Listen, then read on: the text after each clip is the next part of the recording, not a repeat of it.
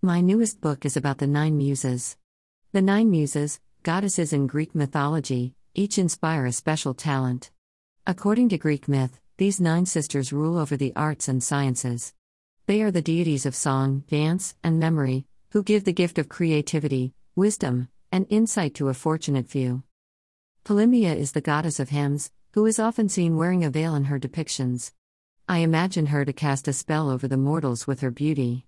In my story, she has many admirers. Erato is the goddess of love poetry. Based on her talent, I made her a hopeless romantic and popular with suitors as well. Clio is the goddess of history, who carries with her a scroll. Based on that, I saw her as a meticulous note taker, practical, and an analytical thinker.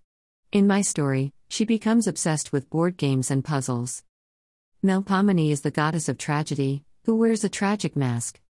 I imagined her as introspective and quiet. Terpsichore is the goddess of dance.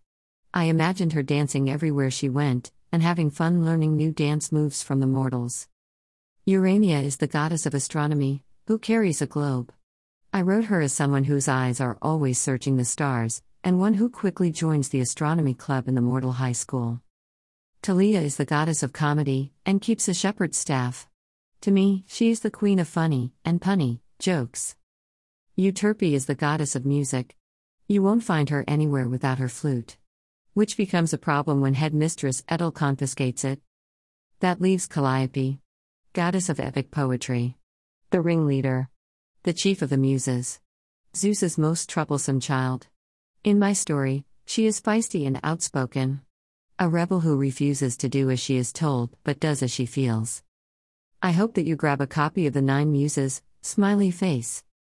The Nine Muses is a mythology retelling of the Greek goddesses of arts, inspiration, and poetry. Books2read.com/tnm